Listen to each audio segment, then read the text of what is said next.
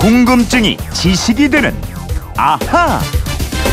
네, 불쑥불쑥 튀어나오는 궁금증을 유쾌하게 날려버리는 지식 충전 시간 궁금증 해결사 김초롱 아나운서입니다. 어서 오세요. 네, 안녕하세요. 오늘 목요일이에요. 아하 목요 특별판 앗, 앗, 이런 것까지. 네, 휴대폰 뒷번호 4851님이 문자 주셨는데요.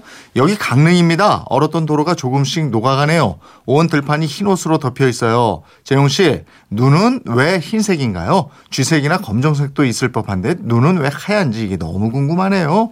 강릉을 비롯해서 영동 지방에 큰 눈이 내렸다고 들었는데 예, 중부 지방에도 밤새 눈이 내렸어요. 김철웅 씨는 살면서 네. 가장 기억 남는 눈 언제였습니까? 그 언젠지 정확히 기억은 안 나는데 네. 어릴 때 겨울 방학이었어요. 음. 아침에 눈을 딱 떴는데 온 세상이 하얀 거예요. 기분 좋죠. 거기서 내복 바람에다가 그냥 어. 잠퍼만 딱 입고 나갔고요. 네. 눈사람 만든다고 맨손으로 손 다 얼었던 기억도 음, 나요. 요즘도 그렇습니다만 어렸을 때는 예. 눈이 너무 좋았어요. 아유, 예. 요즘에는 그냥 차막히 걱정하면서 나오죠. 눈은 왜 흰색이냐 이런 질문. 그러게 물이 얼어서 눈이 되는 건데 물은 색이 없고 투명하잖아요. 예. 이런 궁금증에 대한 대답은 사실 초등학교 어린이들이 좀 더 잘할 수 있을까 싶어요. 이 과학책 열심히 읽거나 과학관에 자주 다니면 답을 알 수 있습니다. 오늘 2016년의 마지막 아거든요. 제가 보기를 드리겠습니다. 맞춰보세요. 1번, 눈이 공기에 있는 질소와 섞이면서 흰색으로 변한 것이다. 2번, 물이 얼면서 물의 본래색인 흰색이 본색을 드러낸 것이다. 3번 눈의 결정 속에 들어있는 공기가 빛을 남반사해서 하얗게 보이게 하는 것이다.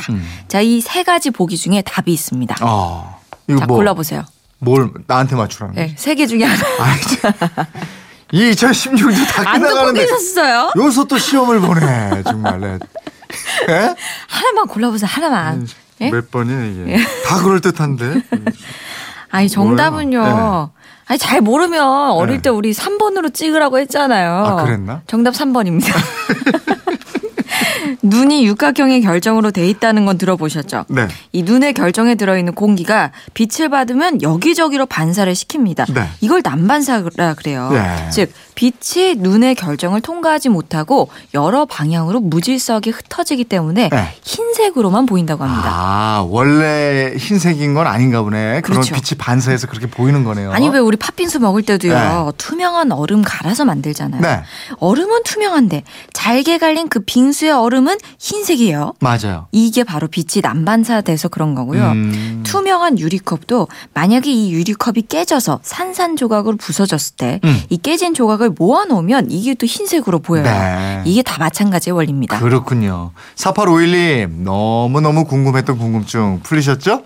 에, 이번에는 6350님이 우리나라가 평창 올림픽을 하잖아요. 우리 집 막내가 왜 대한민국 올림픽이라고 그러지 않고 평창 올림픽이라고 그럽니까? 이렇게 물어보길래 답을 쉽게 못하고 알아봤더니 올림픽은 주최국 도시 이름이 붙고 월드컵은 개최국 나라 이름이 붙던데 이건 왜 그럽니까? 이러신 아, 건데요. 예. 올림픽하고 월드컵에 대한 차이점을 묻는 질문이에요. 제가 또 평창 올림픽 홍보대사 아닙니까? 네. 아, 그렇죠. 예. 열심히 설명해 드릴게요. 네. 이 올림픽 개최는 특정 도시가입니다. 나라에서 우리나라에서 그 88 서울 올림픽 했잖아요. 네. 또 2008년 그 베이징 올림픽이었죠. 또 2016년 브라질 리우 올림픽 다 도시예요. 음. 그래서 2018년에 하는 동계 올림픽도 평창 동계 올림픽입니다. 네. 반면에 월드컵은 도시가 아니라 국가가 유치해서 하는 대회입니다. 네.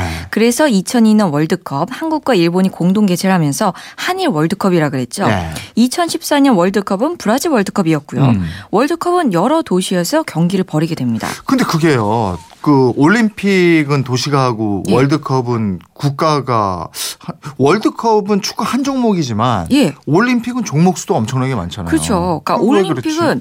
네. 고대 그리스에서 하던 올림픽을 딴 이벤트예요. 네.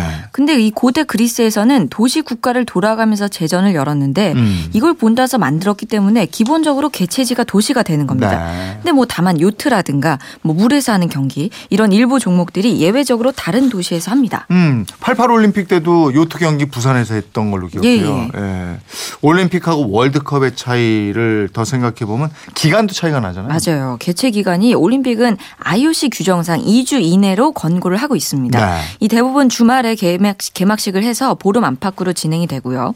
반면에 월드컵은 약 한 달 정도 걸립니다. 음. 이 8개 조가 각 4팀이 예선 리그를 거친 다음에 뭐 16강전, 8강전, 4강전 쭉쭉 올라가는데 이 축구 경기를 매일매일 하긴 너무 힘들어요. 결승전까지 하려면 한 달 정도 걸립니다. 네. 올림픽하고 월드컵 다른 차이가 또 있을까요? 있습니다. 올림픽에서 메달을 따면 국기를 선양하게 되죠. 음. 그 메달은 선수 개인의 소유가 됩니다. 메달을 뭐 이로 물어뜯든 구부리든 자기 마음대로 하면 돼요. 자기 네. 거니까. 심지어 잃어버리는 선수도 있습니다. 음. 그래도 문제가 안 되는데 월드컵은 메달이 아니라 팀한테 주는 컵을 받아요. 음. 이 컵도 4년간 잘 보관했다가 다음 대회가 되면 반납을 해야 합니다. 아, 네. 단순히 개체지가 도시냐 국가냐 이 차이뿐이 아니고 다른 차이도 여러 가지가 있네요. 있습니다. 네. 6350님, 똑똑하고 호기심 많은 막내한테 잘 설명해 주십시오. 이번에는 서울 양천구 목동에서 박용기 님이 게시판으로 주신 궁금증이에요. 컴퓨터에 쓰는 마우스란 이름은 누가 지었고 언제부터 어떻게 부르기 시작했죠? 그러셨어요. 요것도 한번 보기를 드려볼까요? 왜 그래 오늘? 잘 맞춰보세요. 제가요? 예. 네. 1번.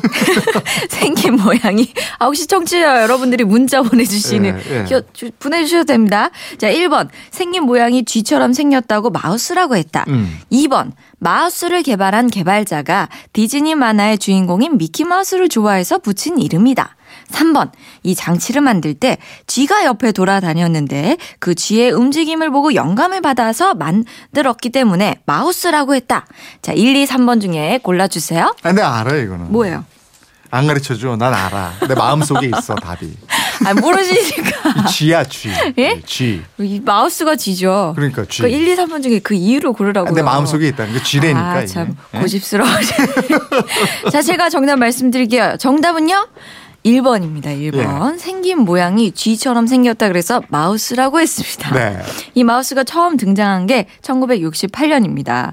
이 미국 스탠포드 연구소의 더글러스 앵겔바트 박사가 개발했고요. 당시에는 주먹만한 크기의 네모난 나무 상자에 단추 한 개와 바퀴 두 개를 달고 전선을 길게 늘어뜨린 굉장히 좀 어떻게 생각하면 조잡한 모습이었죠. 네. 근데 이 생김새가 생쥐를 닮았다 그래서 마우스라는 이름을 얻게 됐습니다. 조잡했어도 마우스라는 개념을 처음으로 구현한 장치잖아요. 예, 예. 이 박사는 돈 좀 벌었겠는데요. 아닙니다. 이 엄청난 발명품을 만든 앵겔바트 박사가 받은 돈이 1만 달러가 전부였다 그래요. 오. 연구소에서 마우스 특허에 관한 모든 권리를 주장하면서 네. 딸랑 1만 달러만 줬다고 하네요. 그랬군요. 이 마우스가 컴퓨터에 없어서는 안 될 필수 장치잖아요. 그렇죠. 이렇게 만들어진 마우스가 오랫동안 소비자 앞에 나서지 못했는데요. 네. 이 마우스를 보고 아 이거다 무릎을 친 사람이 있었어요. 바로 애플 컴퓨터를 만든 스티브 잡스입니다. 음. 어. 1980년대 초 잡스가 이 마우스를 자신이 개발 중이던 맥킨토시 컴퓨터에 처음 적용해요. 관심을 끌기 시작했고요. 이후에 컴퓨터 입력 장치로서 마우스는 필수품이 돼서 지금까지도 다양한 형태로 만들어지고 있는데요. 이 마우스가 가리키는 화살표, 커서 네모난 모니터 속을 자유롭게 쏘다니고 있죠. 마치 쥐처럼요. 아, 예. 9445님이 얼른 1번 이렇게 정답을 어, 맞춰주셨는데. 어, 1등으로 보내주셨습니다. 많은 분들이 정답 문자를. 예. 예. 아쉽지만 1등으로 보내주신 네. 9445님께만 진짜로 선물 보내드릴게요. 아, 이게 선물 있었던 거구나. 저 올해 마지막이니까 아. 예. 예, 사실 선물 좀 줄 저는 수 그냥 저, 있을지 저한테 문제를 낸 몰랐는데 건지 알았어요, 그냥. 아, 우리 담당 PD가 기분 아, 좋게 선물도 그랬구나. 준다고 하네요. 기분 받으라니까. 아, 9445님 어쨌든 축하드립니다. 네, 저부터 생쥐를 닮았다고 해서 이름도 마우스가 된 마우스의 탄생 비화까지 오늘도 세 가지 궁금증을 풀어보는 사이에 시간이 다 지났어요. 예. 아하 목요 특별판 앗 이런 것까지 오늘 소개된 분들께는 모두 선물 보내드리겠고요. 김초롱 아나운서는 내일이 금요일이니까 안 나오고 어 예, 올해 마지막이네. 올해 마지막이었습니다. 저는 그렇구나. 새해에 또 예. 다양한 아하로 만나 뵙도록 할게요. 그래요, 기다려주세요. 한 해 동안 또 수고 많이 하셨네요. 예. 예, 고맙습니다. 고맙습니다.